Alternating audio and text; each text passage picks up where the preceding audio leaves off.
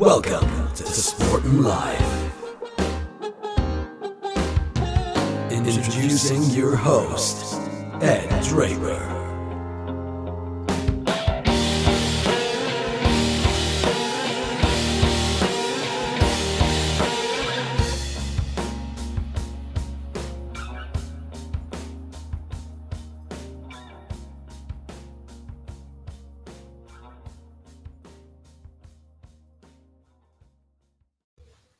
Hello, welcome along to the podcast Sport and Life. Ed Draper with you, sports broadcaster in the UK, chiefly for Sky Sports. How are you? Thank you for hitting on the button. Really appreciate it. Uh, appreciate your company. Thank you, as ever, to the sponsors of the podcast, Bang Olufsen of Cheltenham and Serene AV, who are specialists in some of the finest home entertainment brands, providing solutions based around high quality customer service and installations, check out BNO underscore Cheltenham on social media, Bang Olufsen Cheltenham, Google it, get the website, contact details and phone numbers for Jason Briggs and his fine team. And Jason and his team through that company, Serene AV, always stress can provide you above and beyond the Bang Olufsen's wonderful range. They can provide you equipment that fits your vision, your budget, your needs, whatever that is in terms of home entertainment, audio, televisual, big screens, etc. So worth getting in touch with Jason Briggs and Serene AV, if not going into that wonderful store in Cheltenham here in the west of England at Bang Olufsen. Uh, really pristine place in the courtyard there in the area called Montpellier. Uh, so thank you to them. Thank you also to Cytoplan, food-based supplement company. My father, Dr. Mark Draper, who is a general practitioner and micronutritionist, has worked with as a consultant for 20 plus years devising some of the ingredient schemes for their multivitamins, vitamins, you might call them in particular, uh, but generally has uh, something we believe in in terms of supplementation above and beyond the uh, the intake. Even if you're eating very good food, micronutrients like selenium and zinc. So we take uh, their foundation formula or their immune complete range. But if you're looking to get a, a particular supplement or a multivitamin vitamin, something specific like vitamin D3, whatever it is, if you want to try their range, you can have the discount that we have uh, enjoyed. And actually, I think you know, it's worth stressing we do pay for the supplements, which I think underscores the belief that we have in them, spend a lot of money annually on them. But I believe that our family's health uh, bears the burden of, of proof for, for that. And personally, anyway, at least, that's why we make that decision. But it's a very personal decision. But if you would like to t- try the supplements, go to cytoplan.co.uk, C Y T O P L A N.co.uk. And upon checkout, the discount code is Draper10R. So that's my last name, D R A P E R, all capital letters, the numerals 10 and the capital letter R. Right. Thank you for uh, listening to this one. Really enjoyed this conversation trying to do more in person around Cheltenham conversations. This is uh, with a guy I've known for a few years now. Wonderful, kind of effervescent character, Shane Duff, who was a former footballer for Cheltenham Town here and also played for Bradford. Injury curtailed his career prematurely and very abruptly without proper insurance payouts, etc. He was left pretty high and dry, but rebuilt himself fantastically over the past decade as a property developer and a property coach. He'll tell you more about that. But really good to see this man every time. Really brings a smile to your face. Great energy, as they say. He is, of course, uh, brother of Michael Duff, the Cheltenham Town manager. But Shane Duff is uh, a force to be reckoned with in his own right. And great to have some time with him uh, in the sunshine here in Cheltenham today. So brilliant. Here he is, the one and only Shane Duff. Shane Duff, welcome back to the podcast in person for the first time in three years. I, I was, we are saying that we did see each other in the park over over lockdown. I think bumped yeah. into each other, but it's good, always nice. It's good to see. It's good to see you. How's how's life? Life's busy, very busy. Yeah. Um, but no, it's quite good. The the outlook looks quite positive. Yeah. Um, the sun's out, which always helps. I know. Um, you, you, get I get affected by it massively, which I sort of annoy myself by that. But if it's cloudy when I wake up, I do find it harder to get going. No, it is. I, am I'm, I'm an early riser, so I get mm. up and it makes life look a lot simpler when you open the curtains and the, the sun's there. Yeah, it's light. Yeah, yeah. yeah no, it, it, makes a difference to me. It makes a difference to my mood. Yeah. So what? Um, so life's busy in terms of what the property development. Yeah, I, there's there's two there's two things that I do really. The first side is property investment. Mm. So whether that's developing, um, or look at looking for re- refurbishment projects, and we have to work with investors. So in order to do more than one project at a time, mm. we bring in investment from people, um, and then they help us fund the project. And at the end, they get paid, Yeah. and then if there's anything left, we get paid. um, and it's it's just something we've been grown over the last few years, and it's done it's done very very well. Yeah. Uh, considering we've come through um, a lockdown Yeah. and build build build prices and everything going crazy, um, we've got ourselves in a really really strong strong footing when Mm. it looks good for the next few years. So we do that, but then equally, then by night, it's almost like a little bit of moonlighting. um, there's people who they pay me to be their like property coach. Yeah. So it's whether they come to me looking for knowledge, Mm. but it often turns into it's not just knowledge that they're after. It's a lot of like personal. Or psychology. Well, it's a bit of everything really. Yeah. It's uh, a bit of accountability, motivation, psychology. It's seeing things from a different perspective. And I've done a lot of training in that that side of things, like people development. Mm. Um, and I actually really enjoy that. And from an income perspective, that turns into almost like a monthly income. Yeah. So that keeps me keeps me ticking. Whereas the property development, the investment side, that's like the long term plan. Yeah. Can you predict Wow. what income you get from that, or is it just? Um, you can because you've got your predictions of how you see a project going, Mm. and then what it turns out to be. Once you rattle everything through at the end, you work out what's left. And we normally we just then take that cash and we maybe we take some and we put it into the next project, Yeah. um, and it just grows that way. So you don't take out of that; you keep that rolling, do you? Or tend Yeah, well, I'm I'm trying to because as a self-employed person, Yeah. you try not to pay yourself much because as soon as you start paying yourself more, you've got tax to pay. Yeah. And if, for example, if we were to go and make a certain amount of money on a project, if I took that myself, I'd have to pay tax on it. Mm. But then on the next project, I might be saying to you, "Oh, Ed, if, if would you like to invest in this project?" And I pay you a return. Yeah. So I think, well, rather than taking that money in the first place, we put it into that project and we pay ourselves a interest Mm. interest return. So it just it's like a if we create we, we create the money in the first place and then we almost invest in our company. So we put a cost on that. Um, so hopefully, and it, well, it's going well to plan. It's just accumulating. So when I'm an old man, I can sit and relax. So you so you're calculating at the moment then on the price of you said the cost going up, the price of bricks, Yeah. mortar, cement, all that kind of stuff, and Yeah.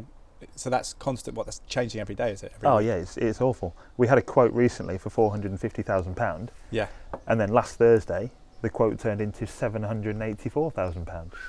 What? So it's And it just so killed- what, it- nearly double, not far off double. Yeah, it just kills the project. And you go, well, actually, we're not going to do that project anymore. So you put a, it just you got to just wipe it away and go, okay, we're not going to do that. we can't afford we we can't afford the where we're in, especially when you're using peer money, Mm. where people we've got and we've got a hundred percent record um, of paying people in their interest, and we've paid so much money out to investors over the last five years, but we can't afford to even be slightly risky. So Mm. we're probably quite risk averse investors, Yeah. but I think we have to be. Do you risk your payment? Do you in terms of your profit, or do well, you? we're always the first. If anything gets cut, it's that we're all, we're always the last people to get paid. yeah. So everyone else's money is protected, and then you've got all the profit that's projected. So anything that if, any, if there's an overspend of a little bit of money, Mm. that comes out of our profit first. So the only people that get hurt are us. Yeah. Wow. So it's, it's a complex business, isn't it? What do you do? You think it's going to be sustainable then with the, the prices going up, or how does it how does it work in the short? I mean, that's obviously going to change in the long term, I suppose. Well, it's trying to couple up prices going up, cost of living going up, Yeah. but also with inflation. Yeah. Because I'm, I'm certainly not an economist, but I've got quite a good understanding of how inflation works. Mm. So there's a lot of people out there saying you should massively get the biggest mortgage you can get right now Really? because if you think about what inflation is doing, you've got a fixed level of debt Mm. and inflation is actually eroding that debt. So you, let's just say someone's got a £300,000 mortgage. In five years' time, it might still be £300,000, but actually the value of that £300,000 is less because inflation has diminished the value of it. Oh right. Okay. So cost because other people think you'd kind of argue you, you'd always assume that if interest rates go up that you're going to have to pay more per month on the mortgage so you'd feel and you do Yeah. and that's where that's where it's like a bit of a balancing act where they're trying to put up the cost of living mm. to balance inflation because inflation is going through the roof and if Yeah. inflation takes off it just means that each pound, pound coin is worth less yes so it's sometimes people if people have like from our point of view we've got people coming to us and saying can we invest some money with you because they might have x amount of money in the bank yeah let's just say it's a hundred thousand pound mm. and it sits there for a year, they know that it still says a hundred thousand pound in their in in their bank account, Mhm. but actually the value of it, it might only be able to buy you ninety five thousand pounds worth of stuff in a year. Yeah. That it's that's very very the basic level of it. So they want to invest it to make it grow. Yeah. Because saving interest rates will go up as well, won't they? But I suppose it's never comparable to what you can make potentially on a, pro- on a property. Yeah, and it, and it is hard, but we, we're looking at loads of projects now, and the amount of projects we look at and the ones that we pursue, the ones we pursue are a very small percentage Mm. because we have to factor in if, if we're building new houses, from the moment we buy to the moment we sell is a long period of time. Yeah. In a long period of time, lots of things can change, as we know COVID, interest rates, energy prices, inflation, all that. There's so many variables, and you're thinking, well, do we want to take that much risk? Mm. Like if you said to me, we're not a big enough outfit where if someone said, do you want to go and build one site of 50 houses, I'd say no, thank you, just because the risk is just the through the, scale roof. of it. Yeah, it's just through the roof, and I'm sure you'll be fine, but who knows? Yeah. Um, because if, if cost of living goes up and mortgage lenders now start saying, hang on, we're not going to lend you that amount of money Mm. because we don't think you can afford it, Yeah. that means the price is potentially going to come down. But again, we don't know. But I'm a big believer of being in the market is better than being out of the market because Mm. we could sit here before COVID. We could have people could have gone. Do you know what? Let's just sit still. Yeah. Let's not do anything. And actually, they would have missed out on a huge boom Mm. in the property market over the last two, three years. So I think now it's the same. If people sit and do nothing for two, three years, it could be two to three years wasted. Mhm. So we may be diversifying a little bit and doing a slightly different scale of project just to mitigate the risk. Is it, is it better to have a big mortgage on the house that you live in, like your prime residence, particularly if you have a family, or is it better to live modestly with a small mortgage that's affordable in case of a, a winter, financial winter, and then have investments beyond your own house? Or do you think mortgaging to the hilt with your own house, with inflation possibly going up, is that is that too is that good It's- advice? There's you see it? no, I wouldn't, I wouldn't advise anyone really. no. It's personal. It's personal Yeah. choice. Some people think that having their own house, that their mission in life is to have a mortgage-free home because that is them. Mm. Anything can go on in the world, and they can go home and they've got a roof over their head. Yeah. Whereas some people see that as well, it's wasted money Mm. because let's just say someone someone down the road in a very wealthy home in Cheltenham that's worth over a million pounds and it's mortgage free, some people might say, well, actually, you're going to leave that to your children and you're just going to burden them with loads of inheritance tax. yeah, and have to sell when it. yeah. actually, you're probably better off in a, a bigger house with a mortgage on it and you leave, you live a better life and eh, who knows. But it's very much personal dependent. I, w- I certainly wouldn't advise people in any. Uh, What, any- what, what do you do personally? Would you? we I want to try and make sure a balance really. I'm even trying to potentially talk my missus into selling our home, taking the equity out and investing it Really? and actually renting the home because we all we always want to aspire to the next home, Mm. but we've got quite a bit of equity in our home. I'm like, well, if we sold that and we invested it and we rented the house that we want, hmm we're not always planning for five years ahead. You go, Yeah. well, let's rent the house we want now. It costs way more than a mortgage, but the money getting taken out and invested in the company Will make you more. is going to make a return to help pay for the rent. yeah. So it's it's a real Plus, big someone balance. else does your DIY if you rent as well. You can ring them up. That's true. the agency, That's which is true. which is what I miss from renting. 'cause I haven't got a clue with domestic stuff. So yeah, so it's a very um, it's a very very mixed bag. People, and I, I wouldn't tell people they're wrong or right in choosing what they, they choose to do. People have got their own yeah. their own views, especially when it comes to money. A lot of, not a lot of people like talking about money. No, I think I've always Um, been worried about money because I was in a high jeopardy career. So I think it's that kind of balance that you sort of Yeah. yeah you, you, you almost want to keep it removed from the sort of family stuff if you know what I mean. Sort of Well, gam- gamble in your own time. There's a lady I know in Cheltenham, um, Fanny Snaith, and she's like a certified money coach. And she, was- when the interest rates went up last week, um, Sky News, Sky News got her on, and she was on TV, like doing all this, yeah. and she loves all of this kind of stuff. like she, she's got so many different accounts. Yeah. She's got like some stocks and some shares, but all, all different stuff in different risk risk Yeah. profiles. Yeah. Like she's not a financial advisor, but she understands all that kind of stuff. Like she loves Martin Lewis, or like oh yeah, uh, yeah, yeah. and yeah. she and pe- people go to her, and there might be people who don't have enough money and they're Yeah. looking for help of her. But then there's people who go to her with far too much money and they just don't have a clue what to do with it, Hmm. just because they don't focus on it. Yeah. Um, It's because where you want to put your time and your energy, isn't it? You've got those two two commodities. And Yeah, it's mad really because people, and it was a big thing for me. I never, I never spoke about money Mm. uh, before, and now I've got to actively tell myself, if I'm around family and friends, don't talk just because I'm comfortable talking about it. Yeah. Try not to because yeah, they don't care what I do. No, no, no. it's, it's wrong to say they don't care what I do, but they're not that interested in. Yeah. Oh, or not interested in that that price of timber just gone up fifty quid, and that's going to impact your profits. So your brother Michael doesn't doesn't tell you where to put his, No, his no. playing money or anything from his, his days as football. no, no, no, no. He just he, he keeps that to himself. Does he? Yeah. That's interesting though, isn't it? That kind of about families that you kind of think people have expertise that you don't always draw on. Like we've got doctors in the family, and to be fair, we hammer them for information the whole time. But yeah, I suppose it's it's what you, whether you kind of yeah, money's an, an interesting one, isn't it? Because it Yeah. not It's, it's sort of made up concept as well when you really think about money. It's like this abstract thing that we put value on, but you have to all believe in it. It's like Bitcoin. You have to believe in it to. You think it's not independently like Yeah. food is valuable because you need it to survive, but money is we ha- we created this thing that we all have to believe in. Yeah, and it, and it's really weird. People's relationship with money is is a strange one. Like some people don't like having it, and you sit. You, I do. I read a lot of books, Yeah. um, and generally they all got the same message. All these successful business owners, and you try and think, well, if I can take a little bit away from them Yeah, and them and them, you know, it might make me a little bit better. Yeah, yeah. Hopefully yeah. it does. And it, but the principles are all the same. And I think some people who are really, really successful and they keep working until they're 70, 80 years old, I don't think they like having money, Mm. but they like making it. yeah, Um, and I can it's a game. I can relate to that in a way because they want to. Some people just want to do the deal, but whereas some people, I think some people have got. Uh, they do it nicely, and some people don't. I Mm. think some people would happily trample on other people to get to where they want to get to, and I never want to be anything like that. Some people want enough money or energy, or however you see it, to like be free, don't they, from the system? So you can just sort of retreat from modern life and capital. You just kind of go and live by the seaside and Well, that's have a fun life. Yeah, that's my my ambition is just to have choice because, and it goes back from finishing football. Finishing football, I was all of a sudden I was like, I don't have any choice here. Mm. And then when it, it's very precarious Yeah. um, at the end of football. And like you said, your your career is quite precarious. Yeah, yeah, yeah. You don't have much negotiation power because there's like 25 jobs of mine in the country. Yeah, so, yeah. exactly, exactly. So then you've got a lot of people. They generally hold on to it, but if you you hold on to it and you don't invest it because ideally you want I want to invest in things that ultimately pay over a long period of time. Yeah, Like they called it the golden goose. the golden goose that lays the golden eggs that just they pay you over time. Um, so I can have choice. So I can, if I want to go and spend a month of the year in a different country, but I'm working out there, fine.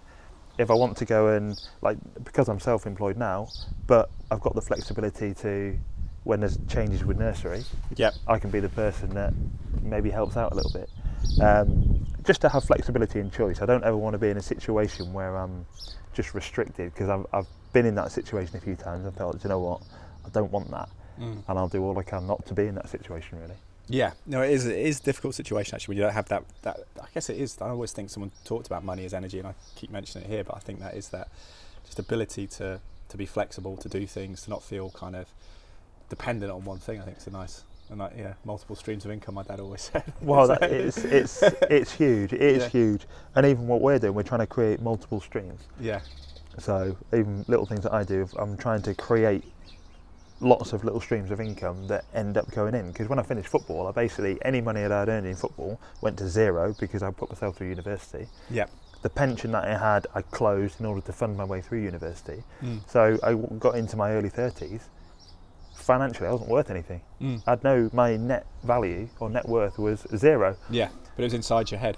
Yeah, and I now needed to make sure. Okay, how do I now make that work? Yeah, how do you get it out of your head and, And I'm hope, with it? hopefully on the, the journey on the right path. Well, it's going well, mate. It's brilliant to see because in the last few years that we've known each other, I think it's definitely germinated and everything. We'll talk about Cheltenham Town in a, in a second. But you're not. You said you're not coaching football anymore. You used to do the Gloucestershire FA weekends, didn't you? The football courses. Yeah, I used to. jo- I, I really enjoyed that actually, but again they changed um, due to lockdown. I used to like the face to face Yeah. because with property you spend a lot of time on the phone, a lot of time on a computer. Mm. Um, just the way the world at the at the moment. Yeah. And football, I've, I enjoy football.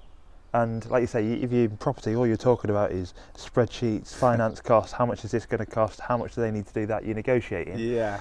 It's quite exciting, but it's also a bit dull. It's not where I like football. Yeah. Um, It's just yeah, you, you kind of lose yourself, don't you? Which is why I still keep playing and managed to do my ankle and knee this year. So I've got a dilemma now as I get back to fitness. But it does just I, I just find it even coaching or, or playing it's just immersive, isn't it? You lose yourself in it. It's escapism. It is, and I used to go over there on a weekend. You do a Saturday and Sunday. You'd be work. You'd be dealing with people in all walks of life. Mm. There might be people like yourself. There might be solicitors. There might be charity workers. There might be policemen. Yeah. All walks of life, all doing the same thing. and you're trying to help them become a better coach for their children's team. And they're all really motivated because they're there generally because they've it's their own child. They goes, I want to give them a better Yeah. football experience. And you and you know, and I knew I was really good at it. I liked. I had an education background, but also a football background. Mm. So I thought I was very good at doing what I did, and obviously had a bit of football credibility. Yeah, Which massively. in level ones, level twos, Yeah. doesn't mean anything. But when you coach in the uh, UEFA Bs, that's where the detail comes in. Yeah. Um, but then after lockdown, they changed all the system. I think they were cutting costs. They didn't want to pay for venues Yeah. because at level one they'd have to hire a venue for three and a half days, and it'd be like a classroom and an Yeah. astroturf.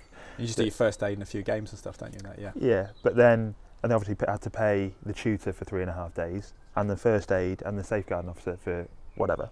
But now it's all went online, Really? and I thought I don't actually believe in that. I thought No. I've got I've, I've now I'd, I'd obviously started a family as well. My little boy was young, and I was actually giving up time with them Sit on a computer. to go and do that. And I thought that's not what I want to do. And I I'm can still I- remember my level one in year like 2000 when I was 18 or whatever. And we went up to I think Warwick, the University of Warwick, or maybe it was Birmingham. Then we went to University of Warwick for the the level two. But yeah, I remember the guy called Tom Stack, who was the Birmingham FA, was doing it. And I vividly, I don't think I'd remember that if it was online. That's the thing; it wouldn't be in Yeah. the, the memories of that. Whole and I, I really believed it. It must have been about six years ago now, maybe six years ago, maybe seven, where they completely revamped it all and they invested so much money into the whole England DNA. Hmm. And it was, and Gareth Southgate was a big part of that when he was obviously coaching the younger age groups. Yeah. And it clearly's worked Yeah. because obviously look what's happened to all the youth England football teams. And I think it's just part of a cycle now. They've gone in, COVID maybe acted as a bit, bit of a catalyst. They've gone, right, let's just cut loads of costs. Let's make the level ones, level twos all online. Yeah. Massive, but it's not. It's no way near going to Level be two, as good. how do you evaluate someone on level two though? Because we used to have to do it in front of people, like coach people, and then they'd, they'd assess you. I don't know now. I'm not sure what the assessment technique is now. yeah. But I fully expect in a few years' time, yeah.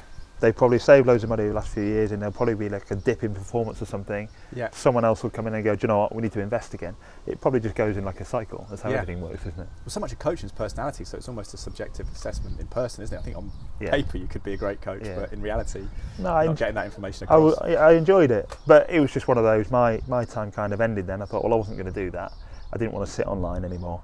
Um, I, d- I do miss it, Mm. but now my little boy he's turned into five. I take him to football on Saturday morning, and I'm not coaching at the moment because I don't really want to. yeah. Um, but What no, do you feel? Do you feel sensitive that as an ex-pro you kind of feel like you're kind of butting in a bit, or how does it? Um, how does it work? Well, I know I can't commit to every weekend at the moment, Oh, and okay. I'm, I'm a big believer if you commit to something, you, you've got Yeah. to be there.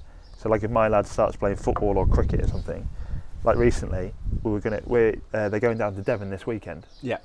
but actually he's not going until after his football Saturday morning. So I just think it's important to instill in them, well, be committed. Yes. Don't be don't be flighty. I was Yeah. listening to uh, a friend of mine helps out um, a rugby club, and I won't say which one, but it's local, and he was saying that now there's like three different apps they have for availability, and it just sounds like a nightmare. You know, including WhatsApp and all the people have to say whether they're going to play or not. I think these are grown-ups actually, like young 18, 19, 20 year olds or whatever. But he said that then that they end up calling them anyway because people forget to fill out the app. It sounds whereas when we used to do it, it's like you had to phone the coach if you couldn't make it. Yeah. And it was like you know kind of nerve wracking to ring their landline in an evening, and you know they'd be disappointed or whatever. Whereas now it's like if you can be bothered, you put yeah I can't make it going out with my mum or whatever on the weekend. It's It's just changed. different. It's just changed. I know some of my friends still play still play cricket on a weekend. Yeah, and it goes, they, y they, they always moan about, oh, back in the day, yeah, no one would miss a game. There'd be 18 league games, you wouldn't even go on holiday. no, But now, to get players to play probably 12 out of the 18 games Yeah. is, is unheard of. yeah, yeah. I think li- lifestyles have just changed, I think. Well, people are sort of, I think mobile phones definitely, and it sounds bad, but naturally sort of encourage flakiness to a certain extent, don't it? Because you can cancel things at the last minute. Whereas, Yeah. you know, I still remember being 14, 15, and you arranged to meet your friend in town at 12 o'clock by the fountain or whatever, and it was like you had to do it. You know, Yeah. that was it. There's no, unless you're going to ring like their landline in the morning and speak to their mum and dad and say, I can't make it. Y- you're so right. They had to be, if you made a plan, you had to stick to it, otherwise you were going to lose out. yeah. People yeah. now can think, "Ah, I can't be bothered, I'll text them, Yeah. I'll WhatsApp them. Well, look at Yeah. the whole dating scene. Yeah. I don't think people actually go and knock on people's doors or take them out now. They just think, "Do you know what? I'll just I'll go on my phone. Nah, not really interested. It's, That's a brilliant test of character. Was ringing a house and saying, "Can I? You, know, you liked a girl? Can you speak to this girl?" And her dad answered the you? phone. Yeah, her dad answered the phone. And then there'd be sometimes when they'd say that they weren't there, and you think, "Are they not there? Or are they just making that up? They don't want me to speak to it." It's really. But now you just zing them a, a thousand Snapchat messages or whatever the the teenagers do. Um, but it's good, mate. It's, it's good that it's going really well. Have you, you've had a chance to get down to Cheltenham Town and watch the historic season this year? Well, it is. Well, it's a fantastic season, isn't it? And and again, because of my kids, the one's two and one's four. The four-year-old doesn't like watching a whole game Mm. just because he's got no attention span, which No. is understandable. But then equally, I don't like taking them because all my family like going, Yeah. and my kids, if you put them in a restricted area, Starts to get a bit it, lively. it is, well, it's unfair. It's unfair for the other people watching the game, and I Mm. don't want people to think that the kids are a burden. no. So, but I have managed to get there quite a few times, and it's just been great fun. What have you made of it? Did you? Did you Brilliant. Think, do you think they had it in him? Michael had it in him to do this record finish in League One, 15th. No, I, I I- did I think Michael had it in him? Yeah. Did I think he'd do it at Cheltenham? No, I really didn't. I'd be lying if I think he did. Because the resource. Yeah, it's ultimately it's a game of that, and he had to he had a skeleton squad, where you think right, well, I've assembled this squad. I now need to try and do some recruitment, get some loans in, Yeah. and back yourself to go and coach them to f- integrate into the team, and get results on a Saturday. And that's what they've done. Yeah, they've they conceded a few goals and they've scored a few goals and they've had some entertaining games, but it, it's brilliant. I know I know I spoke recently how there was some time there's one game I went to and I got booed off at half time. I Mm. think, and I think they were 12th in League One. You're like, go on, let's get, let's get some perspective. But it makes you smile because that's ultimately Michael and the, the team and the squad. They have raised the expectations of the football fans in Cheltenham. Yeah. But the people who don't know football in Cheltenham, which is the majority, they just think, oh, well, 17th, oh, that's not that good. Yeah. Or 15th, that's, that's not that good. Because they don't really know the difference of It's a non-league club. What 24 years ago? Yeah. So, yeah, Yeah. It, and it's been no, it's been brilliant. It's really, really good It- for our family. It's amazing, just because him now his boys. I was telling you earlier about the relationship with his boys and my boys is, Yeah. is amazing. Um, so we're thoroughly grateful that he decided to come back home for that. um, his wife Jess, outstanding. Her family, all from Cheltenham. it's It's, amazing. it's just really, really good. Like you go out in New, Cheltenham's a festival town. yeah. I went up to the jazz festival the other week. I bumped into Jess's sister, Jess's mum, and it's it's just a nice place to be. And everything's just good at the moment. It's just I'm sure it won't always be so good, so you've got to make the most of it now. eh? Well, he said that, didn't he? He said that things never last. So I, think, I guess football, particularly that level, is a real powerful metaphor for life because actually things change so Yeah. rapidly at League One. Like you said, it's the recruitment. It's not like Liverpool, like Jurgen Klopp, can build a core of a great team. It's fantastic, and he's outdone the finances really to compete with Manchester City. But he has that foundation of four or five year contracts that he can give players, and then he can add to it. And whereas Yeah. at, at Michael's level, he's literally what two, every two three months he's having to rejig the whole Yeah. squad. Well, one of the Cheltenham players, I read an article yesterday. Um, Andy Williams, he's just been released. Yeah, Um, and he's had a fantastic career, like Yeah. at lower level. And he, I think he said he's had like three promotions in five years, and he's probably going to be scratching around looking for a club. Mm. He said not many careers do you 36 have. or turning 36. Yeah. Yeah, not many clubs or careers would you have so much success, but be pay, be taking pay cuts, and where his, I think his wife or his girlfriend, because he's a local boy himself, Yeah. and he was talking about how they probably had it easy because he has had three-year contracts, Yeah. and like, well, and three-year contract is nothing No. in in life. Yeah. In football, it's long, but now it might be it might be one-year contracts and then two-year contracts, and then people start thinking, ah, what we're going to do next? It's life on fast forward, isn't it? A professional sports person's career because you you have that kind of your career. You're a young person, very young, and then Yeah. you're kind of like a, a an average pro at like 25 in the middle of your career, and then it's you know it's then it's kind of hanging on later on. And I suppose like older people probably feel in the workplace when they're in their 60s. It's like you feel less of a, a valued commodity. But it's but I don't know what advice would you give to someone like that? Would you would you keep playing or would you sort of then figure out definitely, what to do? yeah, next? definitely keep playing. But um, because because my career ended so abruptly, I played my last. I've retired at 29, Yeah. but I played my last game at 28, so I'd only played for 11 years. And when I went back to university, I actually studied. My dissertation was the transition from life in sport to life after sport. Mm. So I did a lot of research into player identity and transition, Yeah. and like the grief cycle and things like that. And what made what was fascinating, and I really enjoyed it. Most people hate their dissertation. I loved it because it was actually my life. Personal. Yeah. Um, and I actually I interviewed different people, people who had been like released and deselected at 18. What was their transition like? To people that were mid-career who had like a sudden, whether it be a career injury, all of a sudden stopping, and then went right through up to the right end of the game, Mm. um, where players were 35, 36, who had came to almost maybe a more natural end to see what their transition was. Mm. And the people like who go on a bit longer, they deal with it better in general because they've Six. seen it coming. They Yeah. go, actually, I'm 30 odd now. What should I do? Mm. So they maybe start making a few calls or start maybe putting things in place. Did you do different levels? Because I think there's it's a very tiered system, isn't it, in England, where if you're a millionaire, it's like what are your choices? They're different than if you're you know a League Yeah. One or Two player. Well, I always thought it was finance related. I always thought, oh, you see loads of footballers get they get divorced, Mm. and I, I thought, oh, it's probably because they stopped bringing the money in type thing. But actually, the, the whole identity identity Yeah. thing was huge, actually.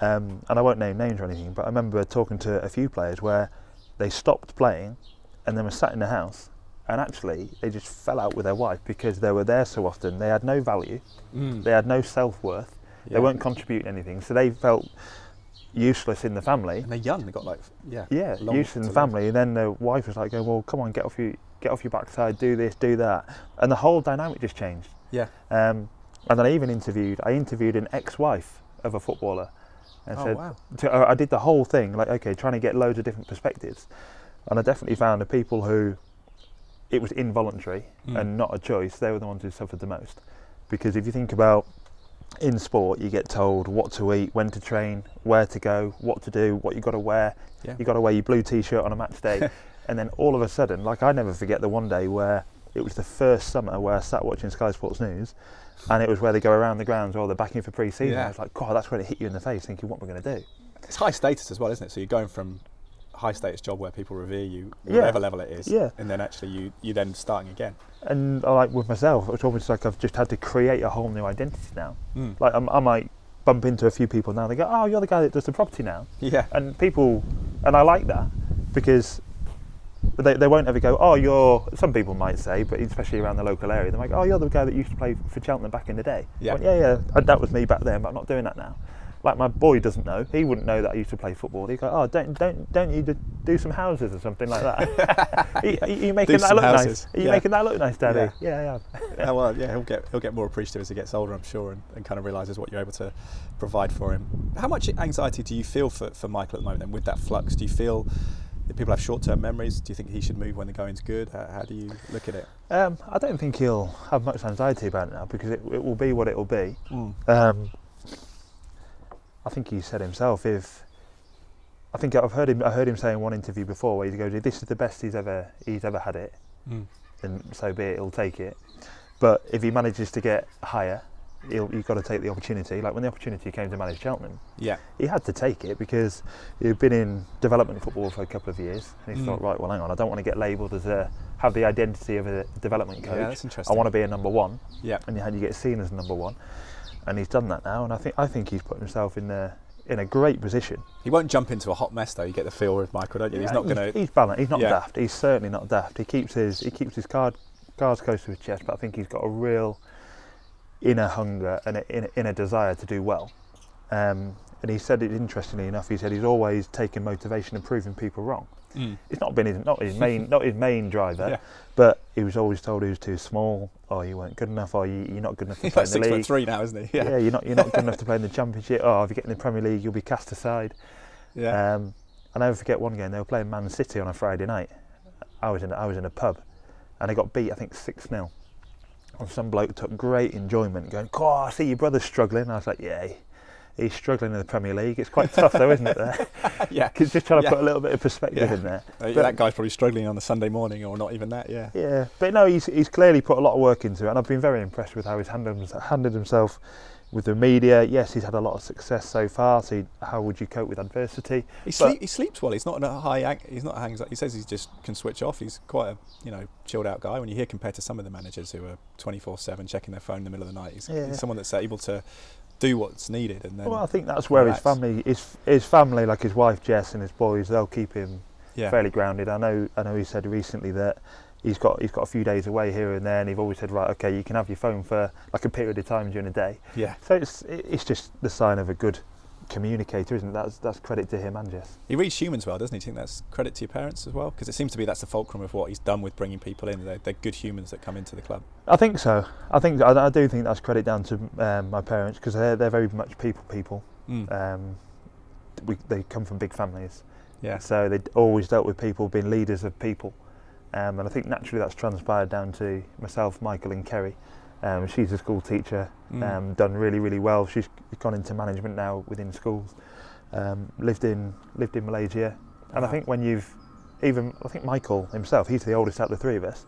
I think he had about nine schools. I, I can't remember how many schools he had, but So you like when he's really adapt. young, Yeah. I think you've got to. And sport was a bit of a medium for that. Like if you could kick a ball around, you're going to make a few mates, aren't Yeah, you? yeah, that's true. And I think that's how it um, how it transpired. But yeah, I think it's definitely down to that. And I think reading people and people skills and emotional intelligence, I think, is a huge a Yeah. huge factor in how people are.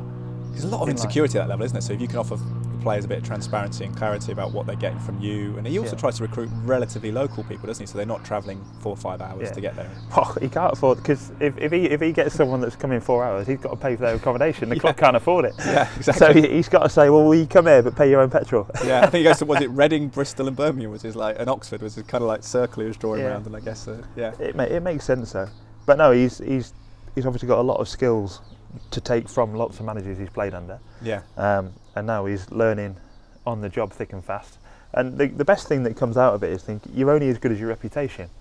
And people who have been at the club and gone away from the club, even players that maybe didn't play as much under Michael, mm.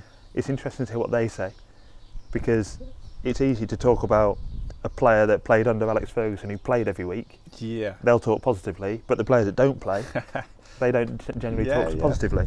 But I think in general, most people are coming out going, no, he's built he's built a good culture in the club, and Consistent. culture's important. yeah. Communication and consistency.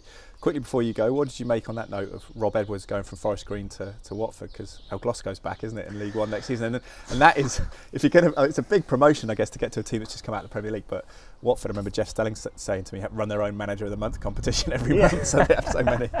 that's, oh, that's a great line. Yeah. But I was I was surprised, but I'm not surprised. Mm. And I read Dale Vince's uh, comments yesterday, and he's I completely see why he's really really aggrieved. But it is football, and he said he told him that his agent and Watford had told him not to say anything. If they tell him not to, he's not going to, is he? Yeah. And it's I get it. He'd have loved to have probably done it on a on a different standing, but it's one of those. Dale Vince, I, I don't I don't know the bloke at all, Mm. but I heard he was looking to sell ecotricity. Is, is he looking to go into politics? All right. Is is he? Is that actually true? Mm. Is he is he going to be back in the football club? Rob Edwards doesn't know. Yeah. Is Rob Edwards maybe trying to strike while the iron's Because hot? their long-term ambition was championship, wasn't it? Dale Vince has said, I think, in the past. Yeah. I don't know whether that holds true, like you say. It, it'll be it'd be great if they can get there. And the whole green thing is very very topical right now. Mm. Um, but I think as a football person, would you prefer to be managing at Watford or Forest Green? He's just done something amazing at Forest Green. Football's a short career. If he if he loses ten games next year, Yeah. Dale Vince will probably be telling him to get on his bike. He'll be like, right, see you later. You've done a great job last Although, year, but although Watford, need. Watford definitely will. That's Well, thing. yeah, Yeah. Watford definitely will, and he might he might live to regret it. Yeah. But I think if he goes to Watford and gets sacked, what's worse? He goes to Watford and gets sacked, or he doesn't go to Watford and he from mid-table with Forest Green next Mm. year. What's what's the best situation? What's the worst? Who knows? I They'll, think they'll expect promotion to the Premier League, won't they, Watford, I suppose, Cause, because of what they've done in recent seasons. probably in their history of Mm. if you don't get the results straight away. Mm. But yeah, so that is it's difficult when people ask about player loyalty and manager loyalty, but clubs don't often. Stick by a manager that's not winning games. Yeah. Yeah, well they don't. It's, so I, I, I can. I, I get it. I understand it. It's not a great situation, and I feel really sorry for Forest Green and Dale Vince in this situation. If he gets sacked by Watford, though, you know, going back to the brass tacks, you'll get financial security potentially for, for Yeah. a number of years. He'll go there. He'll get. so What's? I tell you what. Here's, here's an idea then. So what's his credibility as a manager? He goes to Watford. He gets sacked in November. Mm. Is he going to be in a better position to get a job there, or if he's mid-table in League One at Christmas and he's still in the job? Yeah. Where's Where's his stock? He might get a League One job again anyway.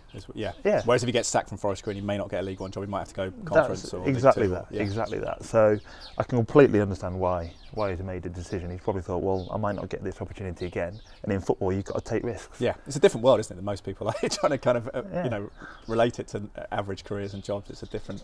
Well, I think that, that loyalty thing is always always Yeah. makes you tickles you a bit. That I think it go people sort of expect it one way, and then but if a player's not playing or a manager's not delivering, then they'll Yeah. get shipped out by a club. It's, And, it's and I don't know where he. I don't know where he's from. I don't know where he lives. His wife's family might be. Mm. They might live. They might come from Watford. They might live in that area. You might want to get out of this area. Yeah. Who knows? There's probably loads of factors. He might have children children issues. They might want to be somewhere. Yeah. Who knows? There might be loads more factors in it. Yeah, human thing. But yeah, we forget that, don't we? That they're real people. Actually, sometimes I think it's a big, Yeah. big. Which is why it's great chatting to you and, and Michael and stuff in the past and getting that sense of, of all the considerations. Shane, brilliant to speak to you. I know you've got to run to a meeting. How do people follow you? So I guess you might want people who are looking to invest or, or get some coaching. Yeah, themselves. definitely. Um, no, that'd be good actually. It's it's Leckhampton Property Group is Mm. the Facebook and Instagram. We've been a bit quiet recently, but we've had a lot going on in the background, which we'll we'll now start promoting it. A lot of it's been almost incognito. All right. Uh, just Nice. been head down, but a lot of projects have just finished now, just coming to fruition. Like a block of 12 flats in Manchester, we just had valued yesterday, finished, all rented out. Uh, got some stuff in Did you do that pub in Oldham years ago? That Yeah. happened. Yeah. We sold that for a crazy price. Did you? Stupid price. Wow. We ended up selling it to an investment company, Yeah. and they just paid probably about 250 grand more than what it was worth. Wow. Well, we bought it for 180 and sold it for 860. It's amazing. In Oldham, that's amazing, isn't it? Yeah, because that's Yeah. a different world to Cheltenham. I mean, Cheltenham we're like, you Yeah. know, two bed flats, five hundred grand or whatever. Yeah. so- Well, and the 12 flats we've just done in, in Oldham as well. Oh right, cool. We've just finished those. But no, people can contact me on through the Instagram of, of Facebook, Leckhampton Property Group. Thank you. Nice, brilliant, Shane. Good to Thank, see you. Thank you for your Catch up. time and good to speak to you. Yeah, good to see you. and Catch up soon. Got a smile after spending time with that guy. I can see how he gets work as a property developer coach, and that psychology is probably all important in most areas of life, isn't it? It's not just the nuts and bolts of whatever industry you're in. It's kind of, I guess, uh, getting over any insecurities, any mental blocks, whatever it might be, to success in in your realm. So really cool to to get Shane's insight. Hope to get a few more people like Shane on semi regularly now the lockdown's passed, and just get some people that you get kind of that uplift from, or I do, and hopefully you enjoy that. So let me know if you did enjoy it. Please rate the podcast on iTunes, whatever platform you're listening to, Spotify, or get in touch. You can email the podcast at hello at drapermedia.co.uk or indeed seek me out on social media.